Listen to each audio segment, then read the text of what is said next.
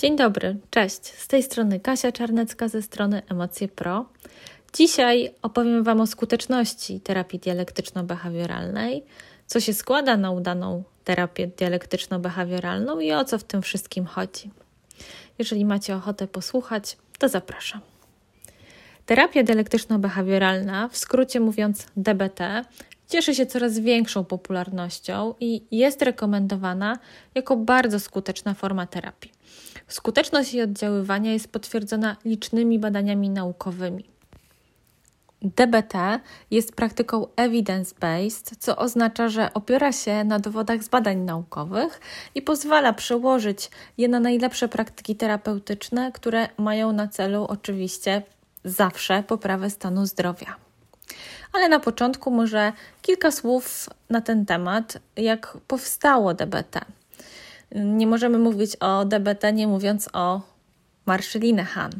To właśnie ona opracowała na początku lat 90. XX wieku taką formę terapii, która miała na celu leczenie pacjentek cierpiących z powodu zaburzenia osobowości borderline. Pierwotnie miała na celu leczenie chaosu interpersonalnego, intensywnych emocji, e, impulsywności, dezorientacji w zakresie tożsamości i zachowań, a przede wszystkim chodziło tutaj o zachowania samobójcze. Dopiero później profesor Linehan zorientowała się, że są to pacjentki cierpiące z powodu zaburzenia osobowości z pogranicza. DBT opiera się na teorii biospołecznej, która mówi, że problemy powstają na skutek wzajemnych oddziaływań czynników biologicznych i środowiskowych, które w konsekwencji mogą wpływać na trudności w zarządzaniu emocjami. Aby osiągnąć zamierzony cel, czyli stworzyć życie warte przeżycia, terapia równoważy akceptację i zmianę. Przede wszystkim uprawomocnienie z konsekwentnym naciskiem na modyfikację zachowania, które jest źródłem problemów pacjenta. Dzięki tej równowadze DBT pomaga w zmianie zachowań, emocji i myślenia związanych z dysregulacją emocji, ale jednocześnie uczy radykalnej akceptacji samej siebie. Uczy również dostępu do wewnętrznej mądrości, która jest naturalnym zasobem każdego człowieka. Nazywamy to w DBT mądrym umysłem. Dostęp i wiara w to, że mamy tę mądrość, pomaga odzyskać poczucie pewności siebie, swoich wewnętrznych doznań, zamiast samounieważniania, które bardzo często prowadzi do chaosu. Dialektyka polega na innym rozumieniu prawdy i rzeczywistości. Uznaje, że człowiek i świat składa się z przeciwieństw, a prawda ewoluuje w czasie. Jest transakcyjna, czyli ja wpływam na ciebie, ale ty też wpływasz na mnie. Dlatego w DBT nie ma problemu z zestawieniem sprzecznych idei. Musisz się zmienić i jednocześnie wszystko jest z tobą ok. Nazywa się to myśleniem dialektycznym, ponieważ użyte zostają pozornie przeciwstawne koncepcje akceptacji i zmiany oraz przekonanie, że stosowanie obu pomysłów razem jest lepsze niż używanie ich osobno. Myślenie dialektyczne oznacza przyjęcie bardziej zrównoważonej perspektywy na myśli, emocje i sytuacje życiowe. Uznaje, że nie jesteśmy w posiadaniu prawdy absolutnej. Staranie się, aby zobaczyć sytuację z innej perspektywy, pomaga wprowadzić bardziej zrównoważony sposób widzenia świata. Pomaga też odejść od czarno-białego myślenia i oderwać się od potrzeby obrony własnych racji za wszelką cenę, które zwykle z tego wynika. Psychoterapia behawioralna skupia się wyłącznie na zachowaniu, w tym na naszych myślach i emocjach, jako naturalnej reakcji na zdarzenia. Najistotniejsze jest to, co się dzieje obecnie. Wydarzenia z przeszłości nie odgrywają tu ważnej roli. Przeszłości nie da się już przecież zmienić. Zmiana zachowania dokonuje się bez analizy nieświadomych dla pacjenta przyczyn. Pojęcie nieświadomości nie istnieje w behawioryzmie. Koncentruje się na wprowadzeniu zmian, pomagając ludziom nauczyć się nowych sposobów radzenia sobie. Koncentruje się na konkretnych celach, które można realistycznie osiągnąć. DBT i inne terapie behawioralne kładą przede wszystkim nacisk na dokonywanie zmian poprzez ćwiczenie nowych umiejętności, co w konsekwencji pozwala zastąpić nam nieefektywne zachowania. Terapia DBT jest odpowiednia dla szeregu dodatkowych Oprócz zaburzenia osobowości z pogranicza, oczywiście, problemów związanych z rozregulowaniem emocji, takich jak między innymi depresja, zaburzenia lękowe, zaburzenia odżywiania, problemy związane z gniewem i problemy z używaniem substancji. Stwierdzono w rygorystycznych badaniach naukowych, że DBT jest pomocne w leczeniu dolegliwości, które wiążą się z trudnościami w zakresie regulacji emocji. Decydując się na terapię DBT, warto wiedzieć, że podczas tej formy terapii oczekuje się wykonywania zadań domowych i ćwiczenia nowych, bardziej efektywnych umiejętności. Fundamentem jest uważność, która pozwala na obserwowanie własnych emocji i działań. Dzięki uważności mamy właśnie możliwość zatrzymania się, zachowywania w zupełnie nowy sposób. Kiedy osoba jest gotowa na zmianę i potrafi zaangażować się w pracę terapeutyczną, DBT jest skuteczną formą pomocy i może prowadzić do ogromnej transformacji. W DBT nigdy nie uważamy, że problem ze zmianą leży po stronie pacjenta. Jeśli terapia jest nieudana, jest to albo winą terapeuty, czyli na przykład doszło do złej diagnozy czy problemów w relacji, albo samej terapii, czyli tutaj mógł nastąpić brak adekwatnych narzędzi do zmiany czy motywowania pacjenta. DBT jest kompleksowym programem leczenia składającym się z terapii indywidualnej, treningu umiejętności, coachingu telefonicznego oraz regularnych spotkań zespołu superwizyjnego terapeuty. Każdy z tych czynników jest równie ważny, by DBT było skutecznie. Brak któregokolwiek z tych czynników może wpłynąć na brak skuteczności. W DBT zakłada się, że osoby, które przychodzą na terapię, nie posiadają umiejętności, by żyć życiem wartym przeżycia. Ale umówmy się, że wielu z nas może nie posiadać tych umiejętności. Przychodzimy na świat z pewnym pakietem biologicznym, takim jak temperament, który decyduje o wielu aspektach naszego funkcjonowania, a przede wszystkim mam na myśli jego dwa wymiary czyli w zasadzie trzy wymiary: perseweratywność, reaktywność emocjonalną i aktywność. Nasilenie stopnia naszej wrażliwości decyduje o tym, jak dużo potrzebujemy doświadczenia, aby je poczuć. Perseweratywność powoduje skupienie się na przeszłości, ale też długotrwałe przeżywanie emocji. Natomiast aktywność decyduje o tym, jak szybko podejmujemy działanie i często wiąże się z impulsywnością. Kiedy wpleciemy ten scenariusz w środowisko, które nie uczy nas, jak obchodzić się z emocjami, być może każe nas za emocje, choćby zawstydzając, ocenia je w kategoriach dobre lub złe, przyczyniające się do zdobycia sympatii lub nie, przejawia wiele mitów na temat emocji. Nie trudno przewidzieć rozwój wydarzeń. Myślę, że wielu z nas miało nieszczęście znaleźć się w takim środowisku na dłużej lub krócej. Niestety wciąż mało wiemy o naszych emocjach i nie umiemy sobie z nimi radzić, czyli mówiąc językiem psychologii, nie potrafimy ich regulować. Mamy trudności w komunikowaniu się z innymi, bo po prostu nikt nas tego nie uczy. Zdobywamy wiedzę przez modelowanie, czyli kopiowanie reakcji innych ludzi. Jeśli ci ludzie mieli toksyczne sposoby radzenia sobie z emocjami, jest duże prawdopodobieństwo, że my je odziedziczymy. W sytuacjach dużego nasilenia toksycznego środowiska i niezharmonizowanego temperamentu skończymy ze zgeneralizowaną wrażliwością emocjonalną. Mamy wtedy przede wszystkim wysoką wrażliwość emocjonalną, czyli łatwo wzbudzają się emocje. Te emocje są bardzo silne, bardzo długo je przeżywamy.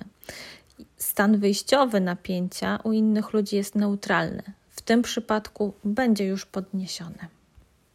DBT skupia się na umiejętnościach, które obejmują cztery moduły: regulację emocji, uważność, czyli zwracanie uwagi na doświadczenie chwili obecnej, lepszą kontrolę nad sobą, adekwatne obserwowanie i opisywanie rzeczywistości, nieocenianie oraz efektywność.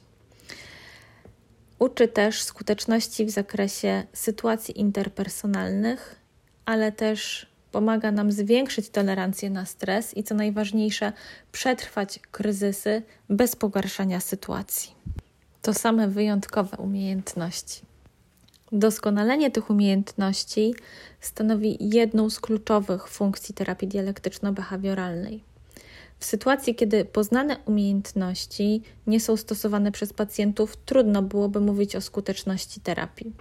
Wprowadzenie i generalizacja umiejętności odbywa się poprzez wykonywanie prac domowych. Dzięki nim można ćwiczyć umiejętności między sesjami.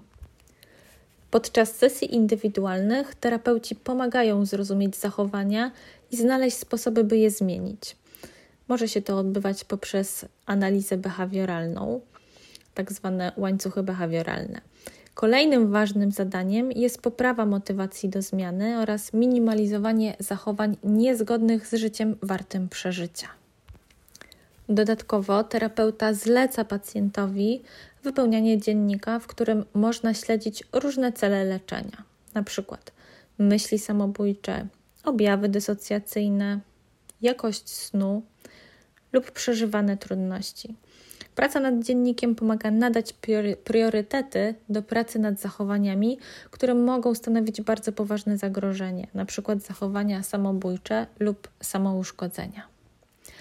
Priorytety terapeutyczne są jasno określone.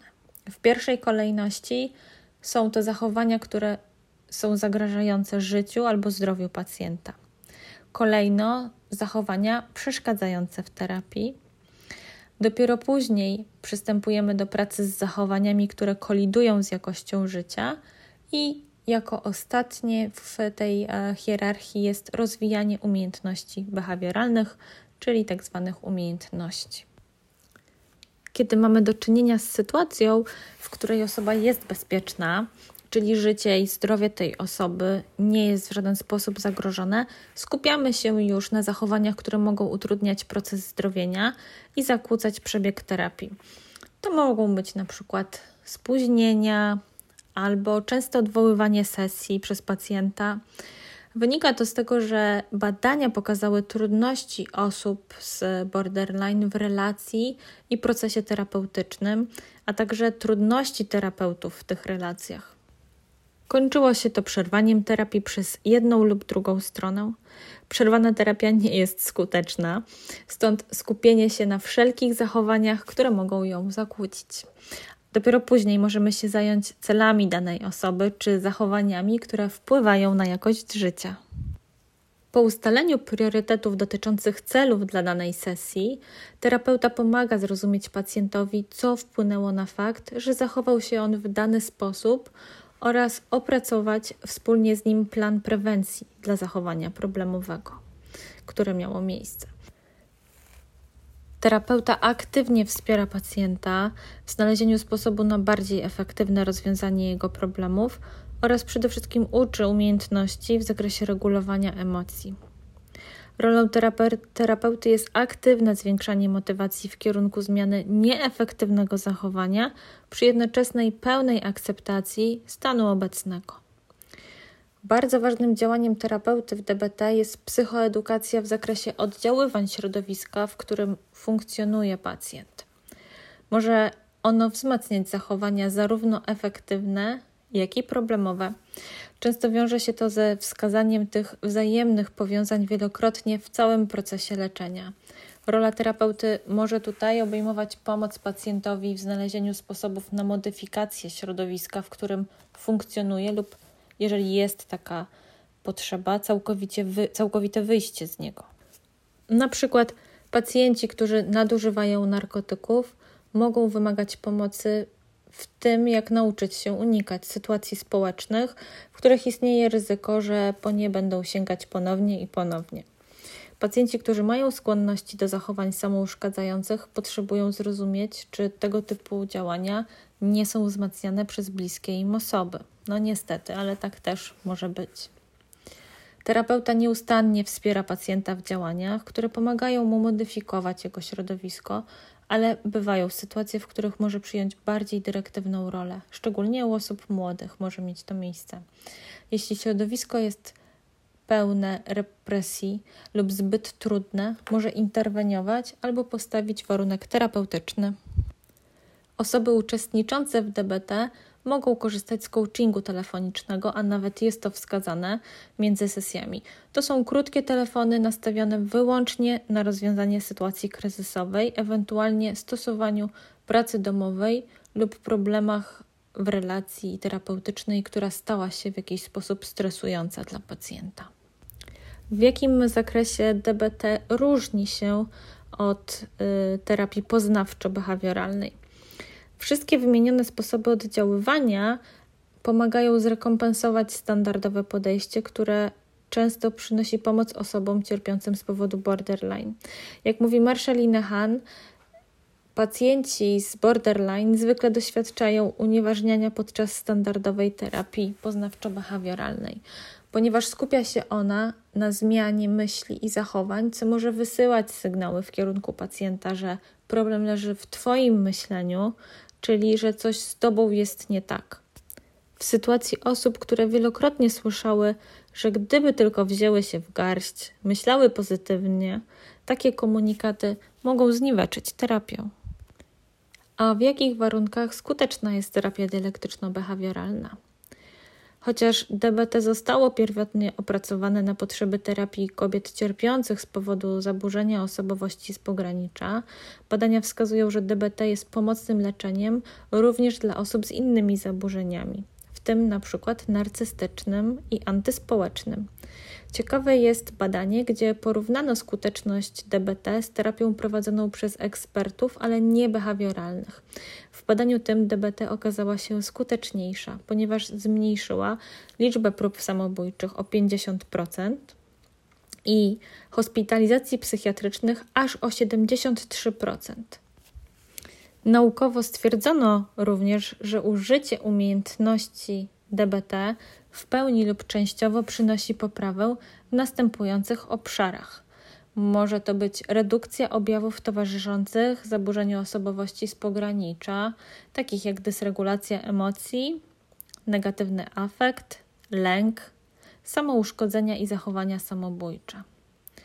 Może to być poprawa w zakresie regulacji emocji.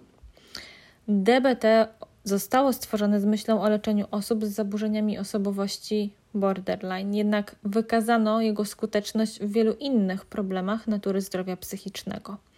Są to odpowiednio na przykład zespół nadpobudliwości z deficytem uwagi, czyli ADHD, złożony zespół stresu pourazowego, w skrócie zwany DESNOS, związany z wykorzystaniem seksualnym w dzieciństwie. W przypadku głębokiej depresji, w tym depresji, która jest oporna na leczenie, starszych dorosłych z przewlekłą depresją i co najmniej jednym zaburzeniem osobowości, chorobie afektywnej dwubiegunowej oraz w przypadku zaburzeń odżywiania. DBT wykazało wysoką skuteczność wśród osób pochodzących z różnych środowisk pod względem wieku, płci, orientacji seksualnej oraz pochodzenia etnicznego. Jest metodą leczenia, która została wprowadzona w ponad 25 krajach na całym świecie. Jest praktyką opartą na dowodach naukowych i tym samym metod oddziaływania psychologicznego o bardzo obszernym zasięgu. DBT powstało i było badane początkowo w Stanach Zjednoczonych. Jednak od tego momentu jego skuteczność została potwierdzona w randomizowanych, kontrolowanych badaniach przeprowadzonych w warunkach klinicznych w innych krajach, w tym Kanadzie, Holandii, Australii, Wielkiej Brytanii, Niemczech, Norwegii, Hiszpanii i Szwecji. Jeżeli jesteście bardziej zainteresowani pełną listą badań naukowych, muszę Was e, odesłać wówczas na stronę. Pod artykułem dotyczącym skuteczności terapii behawioralnej możecie znaleźć właśnie taką pełną listę badań i poczytać.